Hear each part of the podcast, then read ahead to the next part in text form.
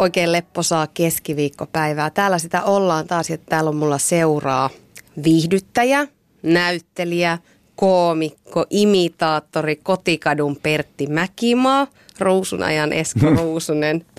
Moni lahjakkuus ja elävä legenda. Ihanaa, kun oot täällä Jukka Puotila. No kiitos, kiitos noista sanoista. Sitten mä, mä, mä tätä, tätä sun jingleä tuossa kuuntelin, niin se oli tuommoinen aika joulunen. Musta Ties- siitä, musta, musta siitä tuli niinku joulumiele. Tiesit sä, että mä oon jouluihminen, ihan henkeä ja vereen? En, en, en tiennyt sitä, mutta mä oon aika lailla jouluihminen, niin se, se, ehkä se sen takia, niin mullekin tuli tosta mieleen. Hei, millä va- ma- mallilla on tällä hetkellä jouluvalmistelut? Koska jouluihmisillehän nyt eletään jo niin kuin joulun aikaa.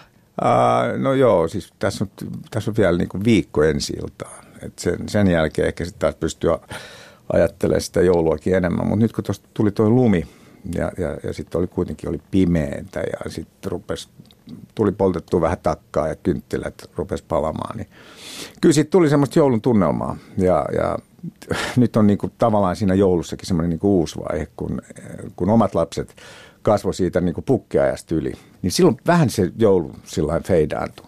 Mutta nyt kun on lastenlapsia, niin sitten siinä tulee sellainen, se joulu alkaa niinku uudestaan. Sä oot aika poikkeuksellinen mies, että myönnät olevas jouluihminen. Musta ainakin tuntuu, että, että melkein on muodissa sanoa, että ei ole jouluihminen ja lähtee pois ja olla vähän niin kuin viisi veisata joulustressistä. Musta on ihana kuulla, että sä sanoit, että sä pidät joulusta. No joo, se on varmaan niistä, siis lapsuuden jouluthan on sellaiset, mitkä tulee vahvasti siitä mieleen. Ja ne oli aina niin kuin, ne oli se oli niin kuin semmoinen hyvä hetki. Ja munkin lapsuuden joulut on- tapahtui tuolla, tuolla niin kuin ne ei ollut täällä Espoossa, että Vainikkalassa.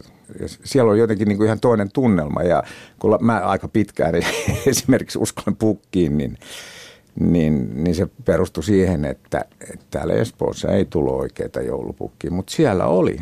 Ja se, oli, se pukki oli ihan toisen näköinenkin, että sillä oli yleensä turkki väärinpäin semmoinen, että se ei ollut ollenkaan niin kuin punainen sillä joulunen. Ja aina risut, risut tuossa. Tota, Pelottimena. vyöllä, vyöllä, joo, semmoinen pelottava pukki. Ja se aina kiersi sitä sitten sitä mummolan taloa siellä ja kolisteli niitä ikkunoita ja siinä oli ihan, että ei saamari sentään. Ja, mm, joo, se tuli vähän sen pelon kautta. Joo, pukkia pelättiin oikeasti. Mutta tuliko sieltä niitä lahjojakin sitten? Tuli, tuli lahjoja, joo. Mutta siellä päin Itä-Suomessa oli, että se oli, pukkia pelättiin. Mä muistan, kun oli joulusaunassakin, niin, niin sitä, tota, siinä oli lauteiden edessä oli sitten ikkuna, josta sitten nä, näky, näky tota, luontoa ja ulos, niin, niin aina pelkäsi, että jos pukin naama ilmestyy sieltä jostain. Ja sitten kun pukilla oli se naamari, se eloton, missä vaan niin kuin silmät tuikki sieltä sen läpi, niin se, se, joo, se pelottavahan se oli. Tämä on vaarallinen aihe mulle tämä joulut, että mä voisin puhua tästä vaikka koko tunnin. Mm, Mutta sulla on myöskin paljon muita tarinoita mm. kuin joulutarinoita. Ja tuossa mä mietin, kun luettelin tota pitkää listaa sun titteleitä ja ammattinimikkeitä, että osaat sä itse sanoa, mistä ihmiset sun nykyään parhaiten tuntee? Nyt on tietysti, kuten mainitsit, niin ö, kanton tulossa mm. ensi-iltaan ö, 23. päivä, jos Joo. oikein muistan, on Joo. kantaesitys kansallisteatterissa. Mutta, mutta sulla on niin paljon ollut rooleja ura-aikana. Mä luulen, että ihmiset ei ehkä sillä yksittäisestä asiasta mua niin, niinkään tota, tiedäkään, että mm, sit se on ollut aina vähän niin kuin helpotuskin, että, että ei mua kukaan pitänyt niin kuin oikeastaan kotikadun Perttinäkään, eikä ehkä Ruusuna ja Eskona, jotka oli tämmöisiä vähän, missä oli useampia osia.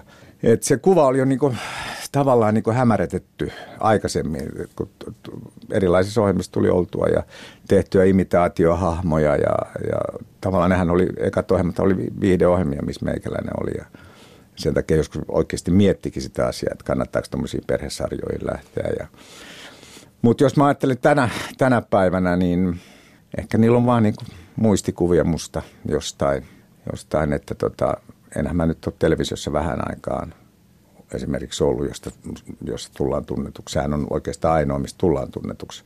Niin ja varsinkin siihen aikaan, kun aloitit, niin, niin TV-voima oli ihan valtava. Oli se joo. Kyllä se oli, kanavia oli niin vähän. Onhan se vieläkin tietysti valtava, mutta mutta nyt jotenkin tuntuu, että siitäkin on ihan hyvä pitää, pitää paussia. Sitten tuli 28 vuotta oltua niin kuin yhtä soittoa televisiossa. Eli tarkoittaa sitä, että sä oot sen, sen syyskauden ja kevätkauden. Niin kyllä se, se oli niin kuin pitkä aika, joka sitten tarkoitti myös muussa elämässä semmoista aikatauluhelvettiä, koska sä olit myös teatterissa koko ajan töissä. Mutta musta mä teen kuitenkin keikkaa ja musta on kiva, että ihmisiä tulee keikoille katsomaan ja ehkä mä oon niistä nyt tällä hetkellä, niin kuin ihmiset tunnistaa mut. Ja mulla on tietysti aika paljon sellaista yleisöä, joka on aika lailla mun ikäistä, jotka on niin kuin kuullut, jolla on semmoinen perspektiivi jo, että yli 30 vuotta tavallaan kuljettu samaa matkaa. Nähnyt sun pitkän uran? No nähnyt, joo, jo, jossain välissä aina. Mä olin tota, pari viikkoa sitten Tampereella ja sitten mä sanoin vaimolle, että toivottavasti siellä nyt ei mitään polttariporukkaa, kun menee tuonne saunaan. saunaan ja, ja tota, no sitten avasin sen pukuhuoneen oven, niin hetihän siellä oli. Ja sä et kuule, eikö, eikö aika hyvä virtanen mulla? Ja, ja, ja sitten tota, mä ajattelin, että joo, no tätä mä just ajattelin, että näin se varmaan on. Mm. Ja, ja, ja, mutta ne oli ihan siis mukavia heppuja ja sitten siinä vähän niiden kanssa tuli juteltua. Sitten mä menin sinne saunan puolelle. Niin tuli yksi kaveri, joka sanoi mulle, että tota, sä et varmaan muista mua, mutta 86 olit, olit tota, Vaasan kauppakorkean juhlissa esiintymässä. Niin se, se oli jotenkin niin kuin, siinä oli, se oli niin kuin, pätkä mun elämää oli siinä. Mm. Että et, et semmoinen miesporukka, eikö se ole siis, eikö se ole hyvä Jukka Virtanen? Mä sanoin, ota vähän balta.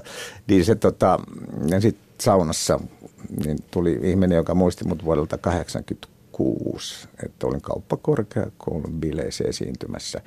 Ja, ja tota, mäkin muistan ne. Sitä, Muistat Kyllä jo, ihmiset aina miettii, miten sä mukaan muistat.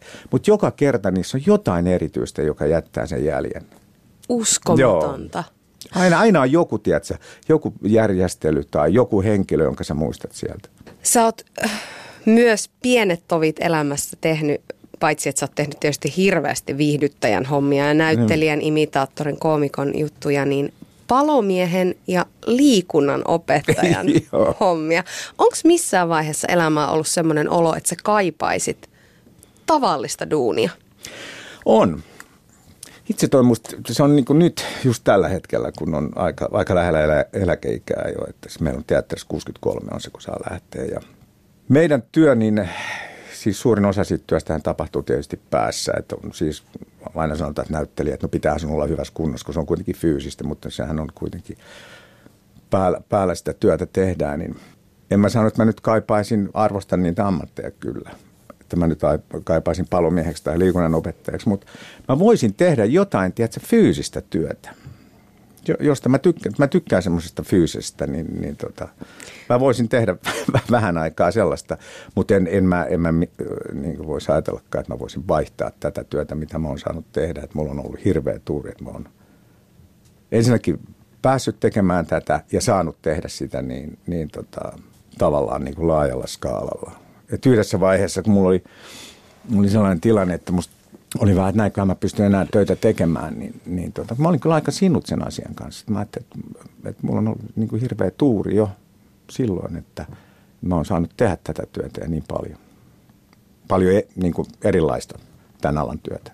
Sun ura, jos, jos miettii sitä esiintyjän uraa, niin se alkoi aika tiukasti teatterikorkeasta. Sä pääsit tokalla yrittämällä sisään ja niin, oliko se sulle semmoinen kriittinen juttu? Oletko miettinyt, että olis, olisiko susta tullut esiintyjä ilman sitä?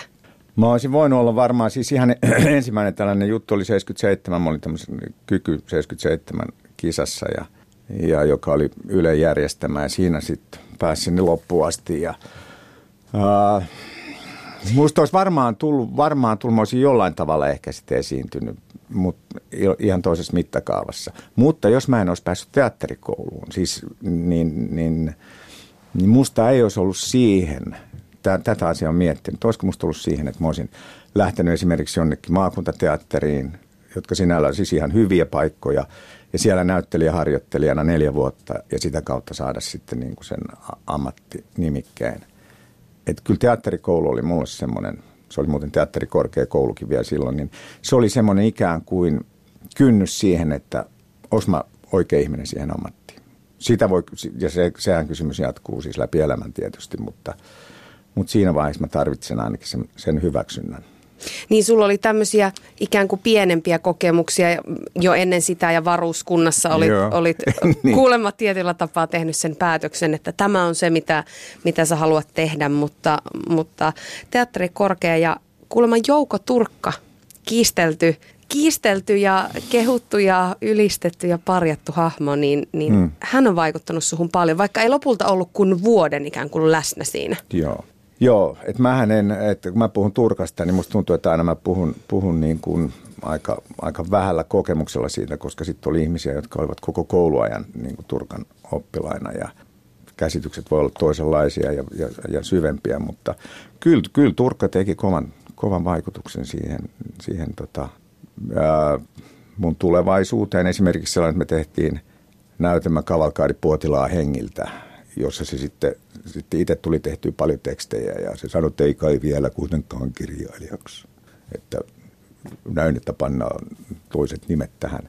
Mutta kun Turkan juttuja seurattiin niin paljon, että se oli, se, että mitä, mitä se teki teatterikoulussa, niin, niin tota, niitä katsottiin ja sitä kautta mulle niin kuin aukesi ihan siis tämä, tämä muu työmaailma niin kuin Turkan myötä ja, ja kyllähän opettajana oli tietysti, mä sanon, loistava ainakin mulle sen hetken, kun olin, niin oli loistava. Että tehtiin kaksi juttua, Kamelia nainen ja sitten tämä Puotilaa hengiltä. Ja sitten hän hyvästeli meidät. Meidän kurssilla oli seitsemän poikaa ja siinä sitten keväällä sanoi, että näytelkää paremmin, niin tota elämässä voi löytyä sitten muutakin iloja. Mutta en tiedä, haluatko sä puhua Tur- Turkasta niin kuin enemmän, mutta – Kyllähän se oli suomalaiselle teatterikoulutukselle varmaan niin kuin merkittävin, merkittävin henkilö, että mä pääsin kouluun silloin, kun siellä oli Eero Melasniemi oli rehtorina ja, ja sitten kun Turkka tuli, niin, niin kuin se sanoi, että nyt muuttuu kaikki ja kaikki muuttuu. Kursseja sekoitettiin, ei enää oltu niin kuin, että ykköset tekee sitä ja kakkoset tekee sitä, vaan ykköset ja neloset teki keskenään, harjoitteli ja teki näytelmiä ja silloin se tuntui hirveän hyvältä. Sitten Turkalla oli myöskin se, että mm, tämmöinen niin vähän tämmöinen workshop, että, että näyttelijät, me tehtiin näytelmiä improvisoimalla ja tehtiin, tuotettiin se teksti ja dramaturgit piti sitten äh, tota mankkaa auki ja, ja purki sen sitten dialogiksi myöhemmin ja se tuntui musta hirveän hyvältä tavalta tehdä, tehdä työtä. Tosin sitten sen jälkeen, kun tulit ammattiteatteriin, niin kun sä olit tottunut jo muutaman vuoden puhumaan vain niin kuin tavallaan omia tekstejä, niin sitten, että sun piti todellakin sanasta sanaa ruveta opettelemaan rooleja, niin siinä oli semmoinen työstämisen paikka kanssa. Turkasta voisi tietysti puhua vaikka mm. kuinka pitkät tovit myöskin, mutta, mutta puhutaan tuosta puotilaa hengiltä – esityksestä, minkä, minkä vähän mainitsitkin. TV1 viihdetoimittaja Heikki Kahila näki sen ja, ja siitä oikeastaan nappassut iltapalaohjelmaa imitoimaan. Ja Joo. siitä se sitten vähän niin kuin lähti se mm. koko homma pyörimään ja, ja sun, sun ura lähti aika nopeasti sitten. Voisi sanoa, että vuodesta 84 eteenpäin niin se oli aikamoista nousukiitoa. Niin missä vaiheessa sä itse jotenkin – hoksasit tai havahduit siihen, että, että nyt mennään ja kovaa? Mä tutustuin siis Kahilan, Kahilan Heikki, hän oli sellainen ihminen, joka kiersi katsomassa kaikkia harrastajateattereita, teatterikoulun esityksiä, äh, tanssiryhmien esityksiä. Silloin oli aika, Heikillä oli hyvä käsitys siitä, että mitä ikään kuin, niin kuin ammattiteattereiden ulkopuolella tapahtuu. Ja Kahilan Heikki vielä, tar- Kahilan Heikki, Heikki Kahila, tarjosi mulle vielä, se oli tämmöinen iltapala, niitä oli yhdeksän ohjelmaa ja se tarjosi mulle niitä kaikkia, että mä olisin niissä kaikissa juontajana. Ja sitten mä ajattelin silloin, että en mä, ei, ei varmaan voi kyllä ryhtyä niin kuin juontajaksi nyt tässä vaiheessa, että eikä varmaan olisi ollut sitä kykyäkään siihen, että yhden ohjelman voi olla. Ja se oli juuri se iltapala, missä sitten tota, valittiin Suomen tai Suomen Euroviisun voittaja julistettiin, joka oli Kirka sillä Hengalan biisillä – ja se on kyllä yksi elämän jännittävimpiä hetkiä, kun se oli siis tosiaan 84 suora lähetys uutisten jälkeen. Ja niin paljon katsojia kuin vaan nyt ikinä pystyy olemaan. Ja mä muistan sitten, kun ne laski niitä sekuntia, että nyt tullaan, tiedätkö, suoraan lähetykseen. Ja se tapahtui tuolla Kaisaniemessä siinä ravintolassa, niin mä, että se oli tota, se oli niin kuin kova hetki. Näitähän ei tarvitse tietysti kuuntelijoiden eikä katselijoiden tietää, miten joku, joku ihminen jännittää jotain hetkeä, mutta se oli, se oli ihan, ihan hirveä hetki. Ja sitten sit vaan mentiin. Sitten ei voinut mitään muuta, kun sitten ollaan siinä suorassa lähetyksessä. Ja kyllä sen siinä näkyykin tietysti, että tämä poika jännittää. Mutta, mutta sitten sieltä tuli semmoisia niin suoran lähetyksen, semmoista, se lähti myöskin lentoon, että, että siellä sit onnistukin sen sisällä paljon asioita. Ja siinä tuli imitoitua. Ja sen jälkeen, sen ohjelman jälkeen, se oli perjantai. Perjantaina, niin tota, lauantai-aamuna seitsemältä alkoi puhelin soimaan ja se soi ihan koko päivän läpi. Aivan ja se soi, soi tota monta kuukautta. Ja sit siitä ja sitten mä olin sellainen, että mä, lähdin, mä lähdin sitten keikoille. Ei, mulla, niin, mulla ei kauhean, kauhean repertuari ollut siinä vaiheessa, mutta sitten tuli se tilanne, että mulla oli pakko opetella. Et kun sä kävit keikalla Suomesta, oho, ei, ei, tämä ei vielä riitä, että tässä pitää saada aika paljon lisää. Ja, ja silloin tuli kierrettyä Suomeen kaikki, kaikki mahdolliset rieskapäivät ja kalakukkopäivät ja läpi, läpi Suomen jo, jo opeteltua sitten myös tätä niin kuin tällaista ikään kuin viihdyttäjän ammattia. Ne oli aika vaativia hetkiä, kun sä seisot jossain messulla siellä niin kuin nurkassa ja yrität viihdyttää porukkaa ja vetää sitä niin kuin siihen, sille standille. Ja, et ei se, ei se, se, ei, se ei ole mitenkään kadehdittavaa se leikki. Koska ei ollut se, kuitenkaan se, että ollut vielä sellainen, tiedätkö, nimi – vaikka televisiossa olitkin tuttu, mutta se et ollut vielä nimi, että, että tota mennään katsomaan ja, ja, ja, ja tota hiljennytään sen ääreen. Että kyllä sä joudut sen niin kuin itse tekemään sen paikan siellä. On tehty kovasti hommia. No se, joo, mutta sen, mä, kaikki esiintyjät joutuu tekemään sen. Telkkari auttaa vaan sitä, että sä pääset lähteä vähän korkeammalta. Mutta, mutta jos mä ajattelen näitä tämän päivän niin stand jotka on tota, noussut niin kuin isoksi tähdiksi, niin kyllä ne, on, kyllä ne pitkän, pitkän työn on joutunut tekemään ennen kuin ne on siinä. Jukka, mä soitin sun hyvälle ystävälle ja kollegalle Katariina Kaituelle ja kyselin vähän susta, että, että minkälainen se oikein on tuolla työelämässä se Jukka Aha. Puotila. Että, että minkälainen sä oot sitten kollegana? Jukka on äh, mielettömän äh, innostava kollega. Jukka on sellainen, joka tukee muita työprosessia tosi paljon ja Jukka on niin kuin ikuisesti optimisti. Se py, pystyy näkemään siinä hetkenä muut, kun ei näe ehkä sitä valoa tunnelin päässä, niin Jukka kyllä näkee. Saatika sitten että Jukkaan on kehittänyt niin kuin imitaation esimerkiksi ihan omalle tasolle. Se, se, se on jotain niin kuin, on aika ennen ja jälkeen, niin kuin sen kun Jukka rupesi tekemään sitä. Se on super viihdyttävää, hauskaa ja terävää, kun sitä pääsee katsomaan sitä hänen tätä niin kuin ihan erityisosaamisaluetta, mutta työyhteisössä Jukka on äärimmäisen pidetty ja sellainen, joka on aina innolla mukana siinä, mitä tehdään täydestä sydämestä. No, miten tämä myöhästelyjuttu? Pitääkö se nyt paikkansa? Myöhästely? Joo, että hän on aina myöhässä, näin kerrotaan. No ei, ei nyt Jukka aina, mutta hyvin usein. mutta siis se johtuu ihan vaan siitä, että Jukka on herrasmies sanan kaikessa mahdollisessa positiivisessa merkityksessä. Ja Jukalla on aina aikaa kaikille ihmisille, jotka tulevat puhumaan hänelle. Hän on aina ystävällinen kaikille ja tästä johtuu se, että hän yksinkertaisesti jää niin kuin suustaan kiinni ja sitten hän on myöhässä. Mutta kun se syy on niin sydämellinen, niin sen mielellään antaa anteeksi. Ehkä se on järjestäjille aiheuttanut pikkusen harmaita hiuksia, mutta, mutta tota, muuten ei. Tarkoitusperät on hyvät. On ihan loistavat. Hei, milloin Jukka sun mielestä on kaikista parhaimmillaan tai, tai omimmillaan? Kun puhutaan perheestä, kun puhutaan lapsista. Ja kun Jukka on koripallokatsomossa, niin se on jotenkin, siinä, siinä unohtuu niin kuin kaikki muu. Että kuka koskaan on päässyt Anneli ja Jukan väliin istumaan, niin se on hämmentävän hieno kokemus. Ja Jukka on tota, parhaimmillaan silloin, kun ei ole kiirettä ympärillä, kun on aikaa puhua. Jukka on semmoinen ystävä, jota jokainen toivoisi itselle, jonka kanssa voi puhua niin kuin ihan, ihan mistä tahansa ja tietää, että se on niin kuin hyvin luottamuksellista. Ja hänellä on niin paljon kokemusta ja elämänviisautta, että hän pyydettäessä niin kuin sitä myös niin kuin auttaa ja jakaa. Että, että ehkä noina hetkinä. Mutta kyllä mä sanoin, että sitten Jukka, tietysti katsojana, mutta täytyy sanoa, että kyllä Jukka on parhaimmillaan sitten, kun Jukka on näyttelijänä, kun hän on yleisön edessä, niin siinä tapahtuu joku ihan semmoinen käsittämätön. Puhutaan paljon karismasta ja Jukalla sitä on enemmän kuin monella muulla. Yle Puhe. Oho. Siinä siis sun ystävä ja kollega Katarina Kaitua aika kauniisti puhuu susta kyllä. No kyllä, no, uh.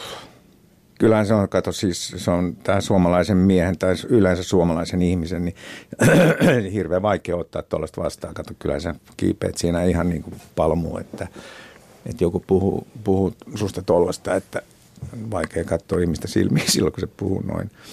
Mutta jos, jos, jos tällaisen kuvan pystyy jättämään jollekin ihmiselle, niin tota, mm, ja Katariina, joka on siis oikeasti mun hyvä ystävä, niin, niin, tota, niin hyvä on näin.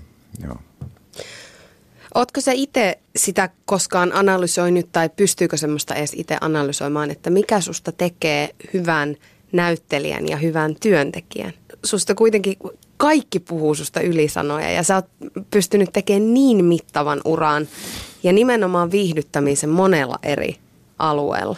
Kyllä tietysti sitä itsensä semmoista niin kuin rankkaamista ja, ja panemista paikalle on aika, aika vaikea kyllä tehdä. Mutta yksi on tietysti se, että sä oot saanut pitkään tehdä ja siis myös opetella sitä, sitä lajia. Ja sitten on aika paljon on myöskin semmoista tuuria, että on päässyt tekemään oikeiden, oikeiden ihmisten kanssa töitä joskus voi olla niinkin, että se, semmoista tuuri ei tule koko niin kuin sun uran aikana, että se on aina, se on jotenkin vähän väärä aikaa väärässä paikassa. En, en, pysty sitä, en pysty sitä sanomaan kyllä, että yhdessä vaiheessa mä olin kova harjoittelija. Mä, mä harjoittelin paljon näitä niin kuin omia juttuja ja, ja, ja tota, no yksi varmasti on se, että mä tykkään siitä, mitä mä teen. Se on, se on niin kuin se peruslähtökohta on aina. Ja se on, Kinnusen Heikki on sanonut tästä hyvin, että ihmisen pitäisi tehdä niitä töitä, missä se on hyvä – ja sehän on, silloinhan, silloinhan tota, asiat on aika lailla tasapainossa. Mutta kyllä tähän ammattiin kuuluu se mm, epäonnistuminen, toivottomuus.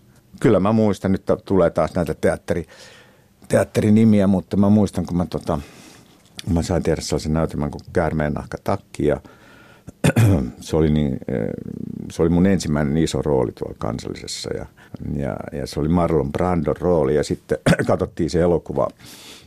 Sitten sä rupesit miettimään, niin, niin että Marlon Brando on tehnyt, että mitäs minä nyt sitten, siis onko nyt tosiaan niin, että ajatteleeko joku, tiedätkö, tällaisia rupesi tulee, että, että pitääkö joku mua nyt ihan tällaisena, että se voisi näytellä tuon käärmeen nahkatakin. Ja se ei koskaan onnistunut sen näytelmä sitten, sitten ei tullut, mä muistan kun mentiin ensi iltaan, niin sä tiesit silloin jo, että tämä ei nyt vaan niin natsaa. Se, me kumpikin ohjaaja ja minä yritettiin, mutta me ei löydetty toisiamme sillä. Ja, mm, ja sitten kun tota, sit tuli kritiikit, ja mä muistan kuinka pahoilla niin mä olin siitä ja, ja tota, kuinka huono kritiikki, kuinka koville se ottaa. Niin Pentti Siimes, just edesmennyt loistava näyttelijä, niin se sanoi niistä kritiikeistä ja siitä olotilasta, että se se kuuluu taudin kuvaan. Eli se kuuluu niin kuin siihen ammattiin myös sekin puoli. Ja, ja, ja jos ni, siitä nyt sitten jotain sellaisista asioista oppii, niin, niin tota, hyvä on, mutta kyllä musta tuntuu, että paljon enemmän rakentaa se, että sua kannustetaan ja koitetaan nähdä niin kuin semmoista positiivista niissä asioissa, mitä sä teet. Jukka Kaiva, joka sen kritiikin kirjoitti, oli erittäin hyvä kriitikko ja osasi kirjoittaa. Sitten tuli myös tuli toisenlaisia kriiti- kritiikkejä myös, mutta kyllä toi on semmoinen, joka kulkee mun elämän niin kuin loppuun asti mukana. Mutta tämä tuntuu hullulta. Se oli vuosi 87, kun se nyt oli, kun, kun tämä tuli. Olla, 86, joo. Si- siitä on tosi pitkä Joo. aika ja edelleen se kritiikki on sun päässä ja sun mielessä. Sä oot kertonut myös toisesta kritiikistä, Oleannasta 94. Siellä Joo. oli, oli kritiikki, joka sua satutti mun päähän ei mene. miten kun sulla on niin paljon onnistumisia, niin miten ne yksittäiset kirjoitukset menee niin, niin syvälle, että ne on sulla vieläkin mielessä? No se on, katsotaan, ammatti on, on, on, se on pirun henkilökohtainen. Siinä ei tavallaan ole mitään välissä enää. Sulla ei mitään, mitään niin suojaa. Että se tulee niin ihan, ihan, ihan niin suojauksen läpi tuollaiset. Se on, niin kuin, se on niin henkilökohtaiseksi menee se. Että vaikka se on ikään kuin rooli, mutta sä olet sen roolin takana. Ja, ja, ja, ja, ja silloin se, kyllä se, kyllä se sattuu. Se on ihan samalla tavalla kuin jos se tuntuu hyvältä, niin sekin, sekin on niin semmoinen henkilökohtainen. Nyt ehkä tuosta asiasta on vähän päässyt, päässyt yli sillä tavalla, että jollekin joku juttu voi merkitä jotain, jollekin toiselle katsojalle se ei yhtään mitään. Ja, ja, ja sitten myöhemmin sitä rupeaa niin kuin että, että tota, vaikka sanotaan, että se on aina niin kuin yhden ihmisen mielipide on tämä kritiikki, niin mutta se nyt, se ei kyllä helpota siinä. Se ei helpota. Mutta kyllä ne on edelleen. Kyllä mä muistan ne kummatkin kritiikit. Ne oli kummatkin oli vielä niin kuin Kaiva Jukan kirjoittamia kritiikkejä ja, ja, ja mä muistan sen, että niistä esimerkiksi just tästä, tästä toisesta jutusta, niin Ole Annasta, niin oli aivan päinvastaisia tosi, tosi kovia hehkutuksia, mutta niillä ei ollut niin kuin siinä tilanteessa mitään, ei ne, ei ne helpottanut sitä oloa yhtään, ei niillä ollut mitään merkitystä. Onko se, kun, kun tekee pitkän uran, ootko sä ikään kuin oppinut siihen eri tavalla? Ot, ottaako sen kritiikin nyt jotenkin kepeämmin? No kyllä ehkä, ehkä sen vähän kepeämmin ottaa, kyllä. Enkä mä voi sanoa, että mä lukis kritiikkejä. Niin, niin jotkut tekee, että eivät ne enää lue kritiikkejä. Mutta sä oot oppinut siihen, että, tämä laji, kun tässä ei ole sitä absoluuttista. Tämä on, on, tämä on kuitenkin mielipide. Et joku on vaan, tiedät sellainen, joka miellyttää jotakin ihmistä. Se tuntee niin kuin sen kemian tai vaistoa, että toi on, toi on niin kuin mun, mun miehiä tai naisia. Ja toisille se on, vaikka se on kuinka hyvä, niin se tuntuu niin kuin, ai, kylmältä. Ja mä, mä näen, että se on hyvä, mutta mä en tykkää. Niin tämä ei ole tosiaan sitä, että hypättäisiin pituutta tuossa noin. Mä hyppään kahdeksan metriä. Mä oon parempi, kun sä hyppäät vaan viisi. Mm. Mä oon aika paljon parempi. Että tässä, tässä ei ole sellaista, sellaista mitotusta ja, ja sen takia se kuuluu tähän ammattiin, että se on mielipide. Mutta se mielipiteen, mielipiteen ei pidä niin kuin antaa vaikuttaa siis sillä lailla. Mutta sä teet aina työssä niin hyvin, kuin sä pystyt sen tekemään. Niissä olosuhteissa, missä kullakin ollaan. Ja, ja, ja tota, oot, oot kunnianhimoinen sen asian suhteen. Se voi sanoa, että yleisön eteen ei koskaan mennä, että se leikkii. Että kuha tässä nyt jotakin pyörähdellään.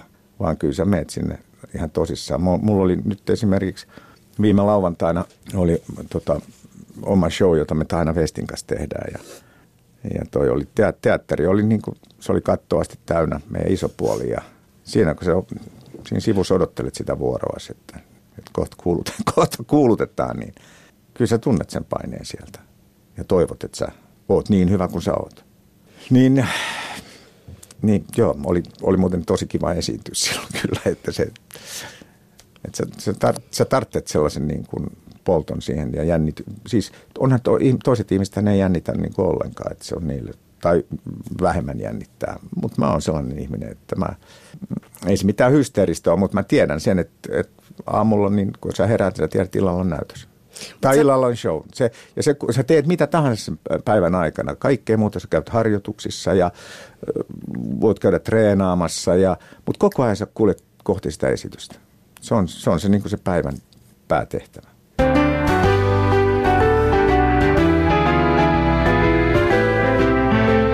Ylepuheessa Tuija Pehkonen. Ja täällä on myöskin Puotila Jukka. Tuossa aloit jo joulun kelloja kirjoittamaan joo. samalla. Mm, joo, se kuulostaa siltä. Silloin Jukka, kun tahti oli kaikista kovinta, niin parhaimmillaan tai pahimmillaan, niin juoksit teatterin väliajoilla heittämässä keikkaa. Ja, ja se, siis, se oli ihan mahotonta se kysyntä ja sut haluttiin ihan kaikkialle. Mm. Niin miten pysyy pää mukana siinä kaikessa? No aluksi tuntui tietysti, että pysyy kyllä. Pysyy, joo. Kyllä, sitten sit, sit vähän niin kuin huonosti siinä kävi sitten loppujen lopuksi. Mulle sanottiin kyllä siitä, että nyt, nyt tuo tahti on sellainen, että tuosta tulee vielä lasku perässä ja mutta ihminen on vähän sellainen, että, että se ajattelee niin ehkä jonkun toisen kohdalla, mutta ei mun kohdalla. Ja, ja se voi olla ihan piripinnassa se lasi, että se kot kuohuu yli, niin vaikka on siinä piripinnassa ajattelet, että mä pystyn niinku hallitsemaan sitä. Ja kyllä, kyllä, se, kyllä se mulla sitten meni, meni sit loppujen lopuksi yli. Se, että minkä takia se pääsee tuommoiseen tilanteeseen, on se, että – että semmoista niin kuin positiivista painetta ihminen kestää pitkän aikaa kyllä. Että jos asiat niin kuin sujuu jotenkin, että ne menee, sä niin kuin jollain tavalla onnistut siinä, niin silloin sä pystyt painamaan aika lailla. Mutta sitten kun se tulee se lämäri siihen, niin sä putoat sitten siitä ekasta ihan polvilleen. Ja, ja kyllä mulla kävi sitten sillä lailla, että mä, mä joudun 94 sitten kyllä vetää henkeä aika, aika pitkän aikaa 95 puolelle ja – vähän kävi sitten sillä että oikein ei, ei, ei uni maistunut eikä, eikä maistunut ruoka eikä, ja, ja se et oikein tiennyt, että mikä sulla on. Ja kunnes sitten selvisi, että tämän, nyt sitä kutsutaan, tai no kutsuttiin sitä silloinkin burnoutiksi, mutta sitä ei vaan halunnut silloin niin kuin uskoa, että on että se on sellainen, että vaan että se on, pitää olla joku sairaus, että et, et, et se saa tällaisen olon aikaa. Ja, mut, mut, tota, Silloin ei burnoutista puhuttu samaan tapaan, mitä siitä puhutaan nyt. nyt nythän Joo. paljon puhutaan työssä jaksamisesta ja stressistä ja tämmöisistä mm. asioista. Ja varmaan jokainen tiedostaa sen, että miten vaarallista esimerkiksi stressi ja liika kiire kropalle on. No siinä on se, se yksi asia, että jos asiat sujuu, jos ne menee jotenkin, että susta tuntuu, su, sä oot tavallaan semmoisessa vähän niin kuin, niin kuin, vähän niin kuin maanisessa tilassa, että mä kerran tätä kysyin, että tämä on, tää on ehkä pikkusen vaarallinenkin asia ottaa puheeksi, mutta otetaan nyt, niin mä olin tehnyt semmoisen aika, aikamoisen kierroksen jo siinä päivänä, ja sitten mä menin tota, mä olin psykiatreille esiintymässä Turussa, ja hirmulyönti päällä, jotenkin semmoinen niin nopea ja, ja, ja sillä herkkä. Ja. Sitten mä kysyin siltä kaverilta, että, että mulla on ollut tänään jo aikamoinen pitkä päivä ja tämä oli niin kuin, että mä olin ajanut Tampereelta, että he saa sitten Tampereelle, Tampereelta Turkuun. Ja mä sanoin, että miten tämä on mahdollista tällainen? Ja se sanoi mulle heti maaninen tila. Tavallaan, että sä olit mm. ajanut niin kuin itse sellaiseen, no se voi olla myös niin kuin flow myös, että sä oot, niin kuin par, että sä oot sellaisessa tilassa, että asiat, asiat sujuu, mutta äärimmäisen vaarallista. Sitten hän kertoi, että hän joskus käytti itse sitä opiskeluaikana, että yö välistä pois, kun oli kova tentti, niin sitten oli aamulla oli, oli tota parhaimmillaan, kun ei ollut nukkunut koko yönä yhtään. Ja väitti, että jotkut liikemiehetkin saattavat ennen kovia neuvotteluja tehdä sellaista, että jätetään edellinen yö kokonaan välistä pois. Ja sä oot sen, niin kuin sen aamuhetken, sä oot tosi hyvässä ja herkässä kunnossa. Minkälaisena sä itse muistelet tuota aikaa? Siinä oli niin kuin 80-luvun puolivälistä sinne 90-luvun puoliväliin, niin siinä oli ruusuaikaa ja siinä oli teatteria ja kotikatua ja viihdeohjelmia ja iltalypsyä ja keikkaa. Ja siinä vielä ehti syntyä sun kolme poikaa mm. kaiken sen keskellä. No mä tietysti muistelen sitä sellaisena aikana, että jolloin tuli, tuli oltu aika vähän kotona tai hyvin vähän kotona, hy- hyvin itsekkäästi paljon liikenteessä sen takia, että jotenkin kun, kun tuo kysyttiin, niin se oli aina, että joo, no selvä, kyllähän mä tulen siinä, tietysti siinä mittakaavassa, kun pysty tulee, että se missään tapauksessa joka paikassa päässyt olemaan. Kyllä sulla, mä olin teatterissa kuitenkin koko ajan ja teatterihan teki sen niin kuin sellaisen aikataulun siihen, että sen puitteissa. Mutta saattoi tehdä sellaista, että sä lähit teatterista, niin, niin tota esityksen jälkeen ajoit Jyväskylään ja esiinnyt siellä puolen yön aikaa ja ajoit Jyväskylästä takaisin ja menit kuudelta ruusunajan kuvauksiin, niin olihan se semmoinen, semmoinen että siinä tota, että kyllä se tai, si, siinä, siinä on seurauksensa, mutta sitä ei silloin vaan, niin ei sitä uskonut. En mä siitä ajasta, ajasta tota, mä voin sanoa, että mä en niin kauheasti muistakaan. Et en kauhean paljon yksityiskohtia voisi siitä, siitä kertoa. Mutta nyt jälkikäteen, kun mä ajattelen, niin, niin se on yksi sellainen asia, joka mua niin kuin harmittaa. Että se, tietysti mitään ei saa takaisin, mutta ne oli niitä hetkiä, että sen ajan olisi voinut käyttää ehkä, ehkä myös toisella tavalla. Mutta nyt Ai- on näin. Ajattelet sä sun perhettä, että sun olisi pitänyt olla enemmän No kotona? kyllä, mä tietysti ajattelen sitä tässä vaiheessa, kun ei enää lapsia ole kotona eikä se muutenkin on perspektiiviä siihen elämään, miten se menee, kuin nopeasti aika menee. Niin, niin se, se hetki silloin, kun lapset on esimerkiksi pieniä ja ne on siinä niin kuin vielä jotenkin isän ja äidin vaikutuspiirissä, niin silloin olisi tietysti hyvä olla, olla niiden kanssa. Että eihän tuommoinen 15-vuotias, eihän se nyt enää mitään muuta kuin, muuta kuin tota, onko yhtään, onko yhtään heittää, kato, että pääsisi tästä. Et se, niin kyllä se vähän, kyllä se vähän, mutta sitten sit to, toisaalta mä olen myöskin joutunut opettelemaan senkin asian, että, että niille asioille ei voi mitään. Että sun pitää nyt koittaa olla tässä hetkessä. Miksi sä teit niin paljon keikkaa? Sä oot sanonut, että rahaa ei ollut sulle varsinainen motivaattori. Niin, miksi sä otit ne kaikki työt? No kyllä se oli semmoista elämän, elämäntapaa, se oli vahvasti sitä elämäntapaa ja se, mä, mä esimerkiksi tykkäsin hirveästi tällainenkin asia, että, että tota, kun mulla tuli yhdessä tilanteessa semmoinen, että näinkö mä pystyn enää tekemään töitä tässä vuosi sitten, niin mä ajattelin, että mä oon niin kaikkien muiden asioiden kanssa sinut, mutta se keikka, keikalta niin kotiin paluu, kuinka paljon mä tykkäsin esimerkiksi niin autossa olla siitä, siitä yksinäisyydestä ja siitä niin kuin pimeässä ajamisesta, ja josta jo, jollekin se voi olla ihan niin kuin kauhua, mutta se oli mulle semmoista, että mä, mä siis niin kuin rakastin sitä, että lähteä jostain ihan hevonkuusesta ja kohti kotia ja, ja se, sellaisessa adrenaliinihumalassa semmoisessa hy, hyvissä höyryissä, jossa tota, kuitenkin mieli, mieli, että työt on tehty ja, ja nyt mä jaksan vaikka mitä. Niin ehkä, ehkä vähän tuommoinen adrenaliiniriippuvuuskin oli siinä sitten päällä, koska tota, mä, mä, mä, niin kuin, mä tykkäsin silloin siitä vauhdista, mikä siinä oli. Ja, ja asiat meni kuitenkin kohtuullisesti, että, mä, niin kuin, että pyydettiin uudestaankin, että, että Suomihan on sellainen maa, että sä saat täällä, täällä sä voit kerran kiertää tämän maan ja ne voi olla sitten keikat tehty siinä. Mutta jos, jos sä saat käydä kolme tai neljä tai viisi tai kuusi kertaa esimerkiksi samalla, samassa firmassa tai samassa paikassa, niin, niin se sitten kyllä kertoo jotain, että, että kohtuullisesti se on sitten mennyt edellisellä kerralla. Onko sulla missään vaiheessa sun uraa noussut hattuun? Sitä, sitäkin on tietysti hirveän vaikea itse sanoa, mutta toivottavasti ei, koska mä, mä oon kyllä sitä mieltä, että joka kerta kun sä menet yleisön eteen, niin se yleisö voi kyllä kääntää sulle selkässä. Ja silloin kun sä oot lähes joka päivä, niin kuin tonakin aikana, että jos teatterissa ei ollut esitystä, niin kyllä mä olin sitten, sit mä olin, mä olin keikalla, niin ainahan sulla oli se, niin kuin, että mitähän tässä käy, mitä jos noi ei tykkääkään ollenkaan. Niin se on musta se, että sen takia se ei niin kauhean helposti voi, voi nousta päähän. Mutta sellainen, että sulle tulee jotain varmuutta siitä, mitä sä teet vuosien varrella. Että jos joku niin katsoo, että se on niin päähän nousemista, niin sitä sit varmaan ollut. Kyllä. Mutta toivottavasti ei ole semmoinen, että joku voisi sanoa, että kyllä se nousi kusihattuun.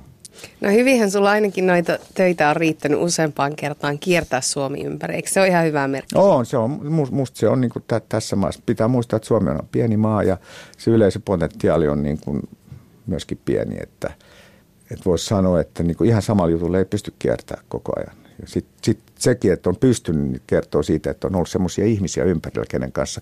Teatteri on esimerkiksi sellainen paikka, joka on – joka inspiroi sua. Sä oot lahjakkaiden ihmisten kanssa tekemisissä siellä, sitten hyviä tekstejä saat. Ka- kaikki on semmoista, mistä voit niin kuin imeä itselle sitä tavaraa, millä sä voit sitten, mitä sä voit esiintyessä käyttää. Ja sitten tietysti Taina Vesti, joka on kulkenut mun kanssa jo parikymmentä vuotta.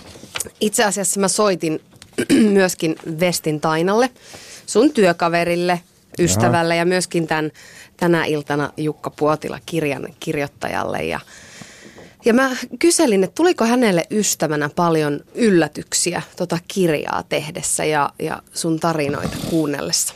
Ootas, kyllä siinä yllätyksiä tuli siis mä, niin kuin, äh, lähinnä lapsuudesta ja uran alkuvuosista ja tällaisista. Kyllä niitä tuli yllätyksiä ja sitten se, että kuinka vakavasti se suhtautuu sitten kuitenkin asioihin ja elämään ja maailman menoon. Ja kuinka huolissaan se on myös siitä. Se oli ehkä jonkinasteinen yllätys kun tätä kirjaa teki. Siellä on aika paljon myöskin rankkoja, vaikeita asioita Jukan sairastumisesta, burnoutista. Siellä on kerrottu hyvin rehellisesti paniikkikohtauksista, niin minkälaista näiden asioiden käsittely oli? No mä tiesin niistä etukäteen kyllä, koska me ollaan niin kauan tehty töitä. Kaikki ei ollut silloin aikoinaan reirassa. Öö, Mutta nyt Jukka kyllä pystyi puhumaan niistä ihan koska varmaan senkin takia, että, että ne on ohi. Pysty puhumaan niistä ihan sillä niin kuin jopa aika analyyttisestikin, mutta tota, oli ne hurjia juttuja, mä tiesin jotain, mutta mä tiennyt niin kuin sitä, että kuinka hurjaa se on ollut. Esimerkiksi se keikkatahti, minkä mä luulen, että se itsekin salasiteltää niin kuin sillain, jollain tasolla, että aamulla kotikatua, harjoitukset teatterissa, päivällä kotikatua, esitys – Lappeenrantaan, sieltä Kurikkaan, sieltä Lappeenrantaan, sitten sieltä kotiin taas kotikadun kuvaukset. Ja kaikki tämä niinku yhteen niinku keikkamenoon. Huhuja. Niin on siinä aikamoista. Mutta en mä usko, että, että jos äh, tuollaista alkaa ajatella silloin, kun sitä tekee, niin ei, ei, ei ihminen vaan voi. Että se vaan sitten menee niin kuin, äh, ikään tajua, että kuinka paljon sitä tekee. No, kerro mulle Jukasta ihmisenä, minkälainen tyyppi hän sun silmin on? Se on äly, älyttömän huomaavainen. Sitten sillä on uskomaton pinna ihmisten kanssa. Et sen kanssa kun liikkuu kaupungilla, niin ää, siinä ei saa olla kiire. Siinä ei saa ärsyyntyä siihen, että ihmiset tulee. Koska Jukka huomioi kaikki. Että se ei, niin kuin, se ei ikinä ole tyly. Ja sitten se saa sellaisen no, vaikutuksen aikaiseksi, että, että sit kun se puhuu jonkun ihmisen kanssa, niin sitten ei ole muita olemassa. Eli se, se tykkää ihmistä ihan hirveästi. Aika hienoja piirteitä. On. On, ja se on tota, vaikea. Jukkaan on sillä tutustua. Meilläkin meni monta monta vuotta siihen, että, että pystyi niin sanomaan, että, että meistä on tullut ystäviä. Mutta että luotettava, että sitten mä uskon, kun Jukan on saanut ystäväksi, niin sitten sitä ei tarvitse niin kuin arvuutella, että voiko luottaa. Voi kertoa melkein mitä tahansa. Ja se on, niin kuin, se on äärimmäisen hieno piirre ihmisessä. Yle Puhe. Siinä kuultiin Taina mm. Vestiä, Jukka Joo. Puotila, sun hyvää ystävää. Ja, ja jos siinä aiemmin Katariina sanoi ylisanoja, niin kyllä niitä riitti täälläkin. Ystävät puhuu susta tosi kauniisti. Joo, siis Taina on ollut, ollut tota, tai meidän ystävyys alkoi Iltalypsyn ajoilta ja, ja, ja me ollaan siis yli 20 vuotta tehty töitä ja koskaan ei ole tullut semmoinen tilanne, että nyt tämä loppu. Nyt mä en enää jaksa tai mä en kestä sua. Ja mm, sitten se on niin, se on jotenkin, toi Tainahan on tietysti ihan rannaton, sehän tulee niin kuin, se näkee maailmaa niin, niin, niin tota, monelta kantilta ja sen kanssa kun ollaan tehty juttuja ja, ja sparrailtu niitä, niin se on hirveän toimiva ollut tämä meidän, meidän yhteistyö ja suhde. Sen takia se on jatkunut näin pitkään. Ja sitten sit se, niin kuin Taina tuossa sanokin, niin se ajan mittaan se muuttui niin semmoiseksi, on muuttunut syväksi ystävyydeksi myös, että yhtä lailla mä voin puhua Tainalle sellaisia asioita, mitä oikeastaan ei oikeastaan oikein kenellekään muulle ja tietää, että se pysyy sitten siinä, niin kuin Taina tuossa sanoi, että semmoista, semmoista luotettavuutta. Mutta meillä kummallakin on semmoinen pikkuinen juoruamisen tietä, että on niin kiva, kiva vähän puhua kaikista asioista ja, ja tota, sillä Mutta nyt, nyt nämä, nämä on ollut naisia nämä, kenen kanssa, niin. ketkä on olleet, että tota, se ehkä voi olla vähän sitten, joo, mutta poikaporukoissa mä liikun kuitenkin. niin. tota, se, se, mitä Taina tuossa sanoi, ja oikeastaan mitä myöskin Katariina sivusi tuossa kommenteissaan, niin on tämä sun sosiaalisuus. Sulla on aina aikaa ihmisille ja itse asiassa mua vähän varoteltiinkin, että kun tuut Ylelle, niin että, että voi sitten olla, että Jukalla tovi kestää mennä rakennuksen päästä päähän, että hän jää suustansa siellä varmasti kiinni. Niin. Mutta tota, m- miten sä jaksat, kun ihmiset tulee sulle paljon puhumaan ja muistelemaan vuoden 86 esiintymistä mm. ja sitä sun tätä, niin kai joskus tulee sellainen olo, että nyt ei jaksaisi. Ei kauhean helposti tule. Ei mulle oikeastaan tule. Sitten mä myöskin ajattelen, että jos joku ihminen joskus tulee mulle puhumaan sillä, että jos mä en häntä tunne, niin sekin on, tulee semmoisen määrätyn niin kuin aidan yli siinä, että se on itse tehnyt pienen ponnistuksen siihen ja en mä, en mä silloin halua siihen niin kuin, hänen niin kuin sitä haluaa niin kuin siitä niin kuin feidata yhtään, että kyllä mä sitten kuuntelen sitä ja useimmiten ihmisillä on kuitenkin, ne haluaa sanoa hyviä asioita. Ja se jollekin hyvän asian sanominen, niin siinä on se, että se toimii molemmin puolin. Se toimii sekä sulle, että se toimii sille ihmiselle itselleen. Ja kyllä mä itsekin olen semmoinen, että mä haluan sanoa positiivisia asioita ihmisille. Koska niin kuin mä tuossa aikaisemmin sanoin, että se niin kuin enemmän rakentaa ja vie asioita eteenpäin. Se... Joskus on tietysti pitää sanoa niin kuin, sit sillä lailla, että ymmärtää, niin kuin, että myös vastusta löytyy. Sä tykkäät ihmisistä? No mä tykkään, niin kuin, joo, kyllä mä tykkään ihmisistä. Ihan varmaan niin kuin ihmiset yleensä tykkää, tykkää ihmisistä, mutta niin kuin mä sanoin, että mä myös tykkään siitä yksinäisyydestä, joka, joka joskus tota, siinä autollessa on niin kuin parhaimmillaan. Mutta miten sitten, kun sä elät niin vahvasti tämmöisen positiivisuuden kautta ja, ja hyvän mielen ja hyvän olon kautta, niin miten sä riitelet? Mitä sitten, kun, kun niinku sua raivostuttaa tai, tai sua pistää joku asia oikein vihaksi? Mä oon opetellut purkaa itteeni sillä että mä liikun aika paljon ja se on yksi semmoinen purkautumisen keino ja sen ikään kuin niin sanotusti sen vitutuksen, vitutuksen alasajaminen niin tapa, tapahtuu siellä ja, ja, ja sitten tietysti kotihan on sellainen paikka, missä kaikkein läheisimmät ihmiset, ne on aina ne, mitkä saa sitten ikään kuin sen kaiken – jos kaiken hyvän saavat, niin saavat myös sen kaiken huonon. Ja, ja senkin, senkin hyväksyminen niin kuin kuuluu tähän elämään, että, että niinhän sitä toimii just kaikkein niin kuin, niin kuin sanotaan rakkaimmille ihmisille, että, että niille sitten purkaa sitä huonoa oloa. En mä tuntemattomille sitä tai sillä vähemmän, mitä mä, ihmisiä, joita mä vähemmän tunnen, niin ei. Mä en tee sitä koskaan.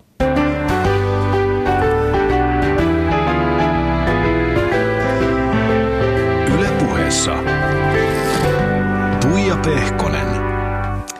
Ja sitten täällä on myöskin Puotilan Jukka paikan päällä. Olisi niin paljon tarinaa sun kanssa, että mä melkein toivon, että meillä olisi kaksituntinen aikaa.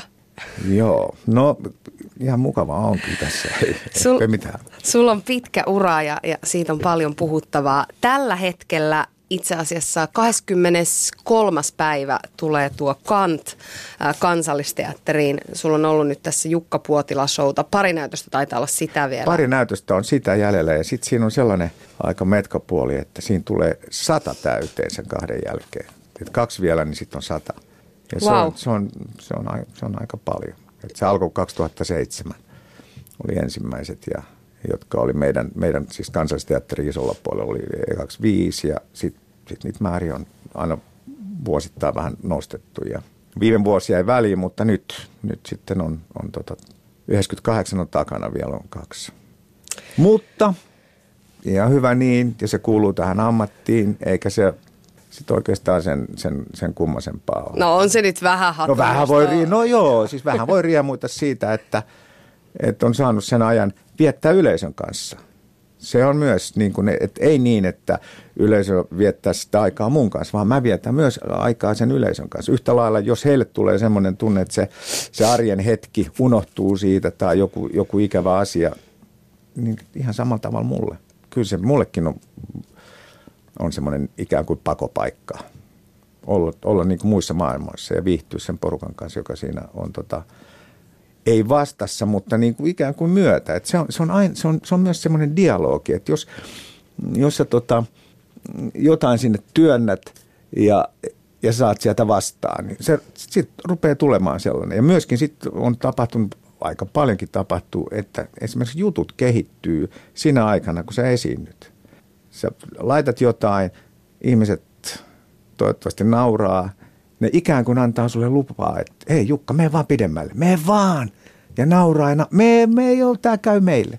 Ja sillä on, on tota, aika paljon syntynyt juttuja, että yleensä esityksen jälkeen niitä ei heti muista, mitä mä puhuin. Ne naurasivat, mitä se oli, mitä mä sanoin.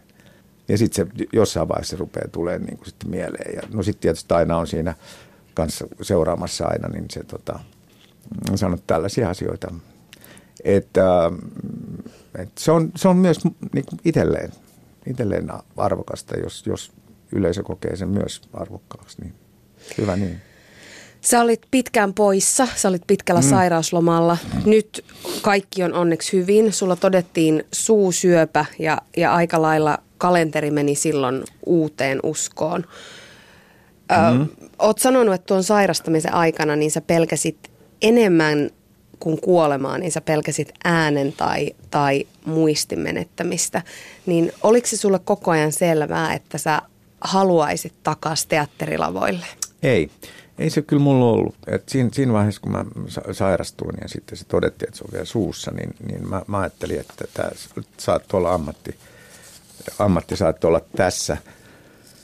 Ja niin kuin mä taisin sanoa tuossa vähän aikaisemmin, niin mä, mä, olin, mä jotenkin hyvä, siis olin hyväksymässä sitä asiaa, että jos niin on, niin, niin onpas mulla ollut tuuri, että mä oon saanut kuitenkin tehdä, tehdä tätä, tätä ammattia ja eri, eri muodoissa ja sitten että mä olin niin kuin tavallaan kiitollinen siinä, siinä tilanteessa, mutta sitten sit kuitenkin kävi se, mä, mä sain tota, tämä on aika jännä tämä tarina, koska mä sain sitten kutsun linnaan, linnaan ja, ja tota, kun mä näin sen kutsun, mä että mä en pysty, mä en pysty menemään, että ei, ei mulla mitään mahdollisuutta. Että mä oon niin huonossa, huonossa kunnossa ja, ja sitten yhtenä aamuna yksi mun kaveri soitti mulle ja mä vastasin puhelimeen ja se sanoi, että hei, että sun äänihän kuulostaa ihan niin kuin entiseltä. No ei se ihan nyt siltä kuulostanut, mutta niin kuin paremmalta, koska hän päivittäin soitti mulle ja, ja tota, niin mä ajattelin, että vittu, mä lähden sinne. Mä lähden sinne linnaan. Sitten mä menin, tota, sanoin vaimolle, että tota, pitäisikö katsoa jotain niin kuin vaatet, vaatetta siihen. Ja, ja tota, sitten vaimo sanoi, että hän on kyllä jo katsonutkin. Että hän tiesi, että se olisi varmaan sun mielessä muuttuu vielä tänä aikana. Ja, ja tota, mutta siitä kohdasta alkoi ikään kuin semmoinen niin kuin toipuminen, kun mä otin päämääräksi sen, että no mennään sinne, sinne juhliin. Ja, Ja mulla oli semmoinen vielä sitten semmoinen letku tuossa, tossa, mistä mun meni kaikki ruoka ja lääkkeet, niin mä ajattelin, että nyt mä, mä opettelen syömäänkin tässä nyt. Että, ja mä otin niin kuin kahta päivää ennen niin kuin sitä linnan kutsua tai sitä juhlaa, niin mä otin sitten sen letkun pois ja, ja, ja opettelin syömään siinä. Se, se ei ollut kauhean helppo, kun se oli makuaistia eikä, eikä sylkerauhasta, niin se oli semmoinen aikamoinen prosessi. Ja yksi lääkärikin sanoi mulle, että jos et sä, jos et sä sit pystykään syömään, niin se on katastrofi. Ja, mutta se puhelinsoitto, että se ääni kuulostaa niin kuin entiseltä, niin se teki, käynnisti mulla semmoisen prosessin, että nyt, nyt tota, ruvetaan tsemppaamaan tässä ja, ja parannemaan. Ja sitten mulla oli se kierto, joka oli jouduttu peruttamaan siinä syksynä, niin sitten, sitten tota, mä ajattelin, että jos tämä nyt tästä lähtee paranemaan, niin mä ehkä tekisin sen. Mutta joudun odottamaan sitten siihen tammikuuhun, jolloin lääkäri sanoi, että, että tota, by all means näillä sanoilla, että lähde vaan. Terve mä en ollut siinä vaiheessa vielä, mutta se oli kuitenkin semmoista, että kohti niin kuin parempaa ja, ja joutui sitten tsemppaamaan sen asian, asian suhteen. Mutta siinäkin oli aina ennen jokaista esitystä niin yksi, yksi 800 burana ja sitten adrenaliinin loput. Se on jännä se adrenaliini, miten se, se vaikuttaa. Ja, ja sitten mä muistan, kun mulla tuli sitten semmoinen tilanne, että mä olin ensimmäisessä kontrollissa ja siinä kontrollissa tuli sitten, että, että se on puhdas. Et, et siinä hetkellä näytti oikein hyvältä. Mulla oli samana iltana oli sitten oli tota, esitys Mikkelissä ja sali ihan, se meet siihen yksin seisoo sitten siihen eteen ja tuli yhtäkkiä semmoinen tunne, että tämä mitään verrattuna siihen, mitä niin kuin, mi, tiedon mä olin saanut. Et yhtäkkiä niin kuin se, että mä edelliset kerrat kaikki mä olin päässyt niin kuin sinne näyttämölle vähän niin kuin pakoon sitä hetkeä ja, ja niin kuin unohtamaan sen, tämän sairauden. Ja sitten mä olinkin saanut tiedon, että mä oon nyt sillä hetkellä, niin kuin se näyttää hyvältä – niin se mittakaava muuttui yhtäkkiä. Se asia, mikä oli, niin, joka on aina ollut niin tärkein asia, niin se ei ollutkaan enää tärkein asia. Mä ajattelin, että ei tässä ole mitään. Ja silloin mun suu tuli niin kipeäksi siinä esityksessä, että mä ajattelin, että mä en pysty menemään tätä loppuun. Että se oli niin kuin kauhean tsemppaamista. Sulla ei ollut sitä adrenaliinia Joo, joo lääkäri, lääkäristä. Mä puhuin siitä asiasta myöhemmin, mutta sitten leikattiin vielä siinä, siinä sitten, että ää, maaliskuun lopulla, niin mä sitten kerroin lääkärille, että millainen mulla kävi, niin se sanoi, että joo, että sulta puuttuu se adrenaliini just siinä. Että se, on, että se esiintyminen, oli se nyt mitä tahansa esiintymistä, niin siellä on sellaiset ihan kummalliset voimat liikkeellä, jota, ei, jota sä et pysty niin kuin, uh, sä et pysty niin kuin sillä luettelemaan niitä, mutta et sul, joo, että se adrenaliini puuttu siitä, niin ei mennä tulla mitään silloin kun sun sairastuminen tuli, niin sä elit mm. semmoisessa hetkessä, että olit kuulemma tosi onnellinen. Olit ollut pitkään onnellinen ja, ja välillä jopa niin kuin ääneen sitä ihmetellytkin, että miten kaikki asiat on niin hyvin. Niin mites nyt? Sä oot 61. Onko sulla nyt taas semmoinen olo, että kaikki on hyvin ja oot onnellinen? Niin, no kyllähän nyt tietysti ton en mä tiedä, onko toi kokemus, niin kuin, tekeekö se sit, niin kuin ole onnellisemmaksi sua tällä, äh, tällä hetkellä. Se oli aika, aika kova kokemus. Se oli, niin kuin mä oon sanonut enimmäkseen, se on kuitenkin niin, se on kärsimystä. Ei, ei, ei, ei kauhean semmoista niin kuin kasvattavaa tai, tai jalostavaa. Mutta tietysti mä oon hirveän hirveän sellainen tyytyväinen, että nyt näyttää, että kaikki olisi hyvin ja, ja, ja mä oon palannut töihin ja, ja mä voin elää ihan semmoista äh, normaalia elämää treenaamaan ja, ja, ja lukemaan ja olemaan ihmisten kanssa tekemisissä, jos mä, mä huomasin siinä vaiheessa, että halusi vähän niin kuin eristäytyä ja olla niin kuin itekseen. Mutta kyllä siinä on joutunut opettelemaan sellaisen asian, että, että tätä hetkeä ei, ei, ole, ei ole oikeastaan ole, ei ole muuta vaihtoehtoa, että sitä, sitä menneisyyttä ei voi niin kuin, sitä onnea tai surullisuutta tai mitä tahansa, niin sitä ei voi niin kuin, ei haikailla eikä, eikä, mm, eikä murehtia sen perään, vaan sun pitää elää niin kuin tätä hetkeä ja sitten tulevaisuus on. Sitäkään, sitäkään ei, ei sitten tiedä.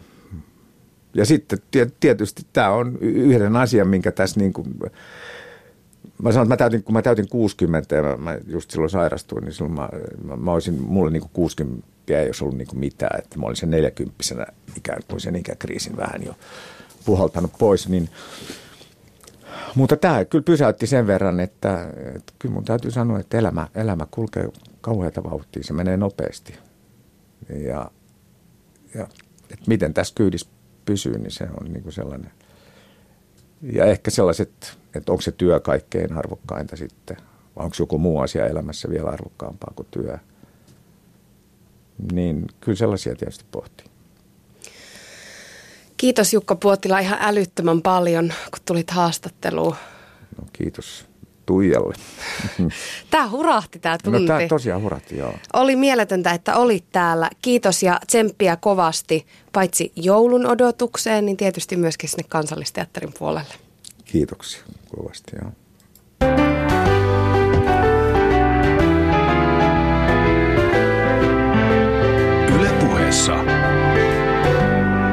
ustedes con él.